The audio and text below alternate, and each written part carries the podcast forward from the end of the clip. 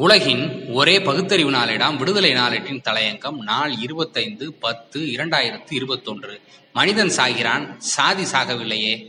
மரணத்துக்கு பிறகும் கூட ஜாதி மனிதனை விடவில்லை என வேதனை தெரிவித்து சென்னை உயர்நீதிமன்றம் மயானம் என அறிவிக்கப்பட்ட பகுதியில் அனைத்து தரப்பினரின் உடல்களை தகனம் செய்ய அனுமதிக்க வேண்டும் என உத்தரவிட்டுள்ளது.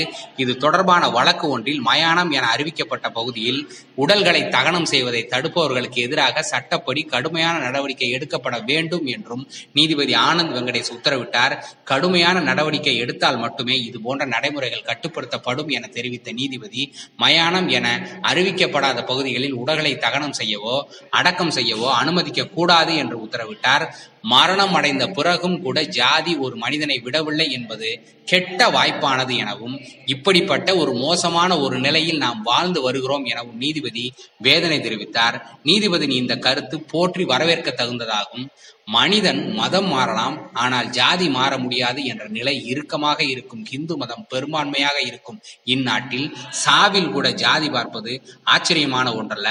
சென்னையில் முதல் முதலாக மின்மயானம் அறிவிக்கப்பட்ட போது கூட உயர்தட்டு ஆன்மீக சிகாமணிகள் அனல் என கொதித்தார்கள். ஹிந்து மதத்தில் பல வகை கிரியைகள் இருக்கும் காரணத்தால் ஒரே சுடுகாடு ஒரே வகை அடக்கம் ஒரே வகை தகனம் இருக்க வாய்ப்பில்லை என்று எதிர்ப்பு குரல் கொடுத்தவர்தான் மறைந்த காஞ்சிபுரம் சங்கராச்சாரியார் ஜெயேந்திர சரஸ்வதி. மானுடத்தில் மிக கொடூரமானது ஜாதியின் கொடிய விளைவான தீண்டாமை. அந்த தீண்டாமையை சேகாரமானது என்று சொல்லக்கூடிய ஒருவர் இருக்கிறார். அவர் சாதாரணமானவர் அல்ல மகா பெரியவாளாம். ஜெகத்துக்கே குருவாம். பார்ப்பன காகாக்லேயர் ஒரு முறை சொன்னார் ஒழுக்கமான ஒரு ஹரிஜன் சங்கராச்சாரியார் மடத்தில் சங்கராச்சாரியார் ஆகும்போதுதான் நாட்டில் தீண்டாமை ஒழியும் என்று சொன்னதுண்டு. சங்கராச்சாரியார் ஆவது ஒரு புறம் இருக்கட்டும். குறைந்தபட்சம் சங்கர மடத்தில் ஒரு குமாஸ்தா வேளையில் ஒரு தலித் சமூகத்தைச் சேர்ந்த ஒருவரை அமர்த்த சொல்லுங்கள் பார்க்கலாம். உலகத்திலேயே உயர்ந்த சோப்பை போட்டு குளிப்பாட்டினாலும் ஆடை அணி மணிகளால் அலங்கரித்தாலும் பிறப்பிலேயே பிறந்த தீண்டாமையை அவர்களிடமிருந்து அகற்றவே முடியாது முடியவே முடியாது என்று சொன்னவர்தான் சிருங்கேரி சங்கராச்சாரியார். இந்திய அரசமைப்பு சட்டத்தை உருவாக்கும் அமைப்புக்கு தாழ்த்தப்பட்ட சமூகத்தைச் சேர்ந்த அம்பேத்கர் தலைவராக இருந்ததே சட்டத்தில் நானூறுக்கும் மேற்பட்ட குறைகள் ஏற்பட காரணம் என்று சொன்னவர் பூரி சங்கராச்சாரியார். கேரளாவில் பாலக்காட்டில் முகாமிட்டிருந்த காஞ்சி மூத்த சங்கராச்சாரியார் சந்திரசேகரேந்திர சரஸ்வதியை காந்தியார் சென்று சந்தித்தார். சந்திப்பு நடந்தது பதினைந்து பத்து ஆயிரத்தி தொள்ளாயிரத்தி இருபத்தி ஏழு. எதற்காக?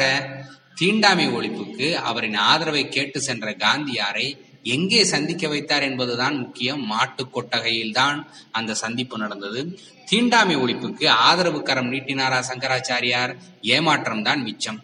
ஹிந்து மதத்தின் வர்ணாசிரம காவலராயிற்றே சங்கராச்சாரியார். அவர் விட என்னவாக இருந்தது? ஹரிஜன ஆலய பிரவேச விஷயத்தில் சாஸ்திரங்களையும் பழைய வழக்கங்களையும் நம்பி இருப்பவர்கள் நம் நாட்டில் பெரும்பாலோர் இருக்கிறார்கள். அவர்களிடையே மனம் நோகும்படி செய்யும் எந்த மாறுதலும் இம்சைக்கு ஒப்பாகும் என்று கூறி மறுதளித்து விட்டாரே. ஆதாரம் தமிழ்நாட்டில் காந்தி புத்தகத்தில் பக்கம் ஐநூத்தி எழுபத்தி ஐந்து ஐநூத்தி எழுபத்தி ஆறில். ஒரு மனிதனை தீண்டத்தகாதவன் என்று சொல்லி அவனை நோகடிப்பது முக்கியம் இல்லையாம் அதே நேரத்தில் அதற்கு காரணமானவர்களின் மனம் நோகக்கூடாதாம். இதுதான் அர்த்தமுள்ள இந்து மதம். இத்தகையவர்களை தீண்டாமை ஒழிப்பு சட்டத்தின்படி குற்றவாளியாக ஆக்காமல் சுடுகாட்டிலும் ஜாதி இருக்கிறதே என்று குறை கூறுவதில் பொருள் இருக்க முடியுமா? இந்துக்கள் சுடுகாட்டில் புதைக்கப்பட்ட ஒரு கிறிஸ்தவரை அவர் ஒரு மருத்துவர் மீண்டும் தோண்டி எடுத்து கிறிஸ்தவ கல்லூரையில் அடக்கம் செய்த அநியாயம் இந்த பாரத பூமியில் தானே நடந்தது? நன்றி வணக்கம்.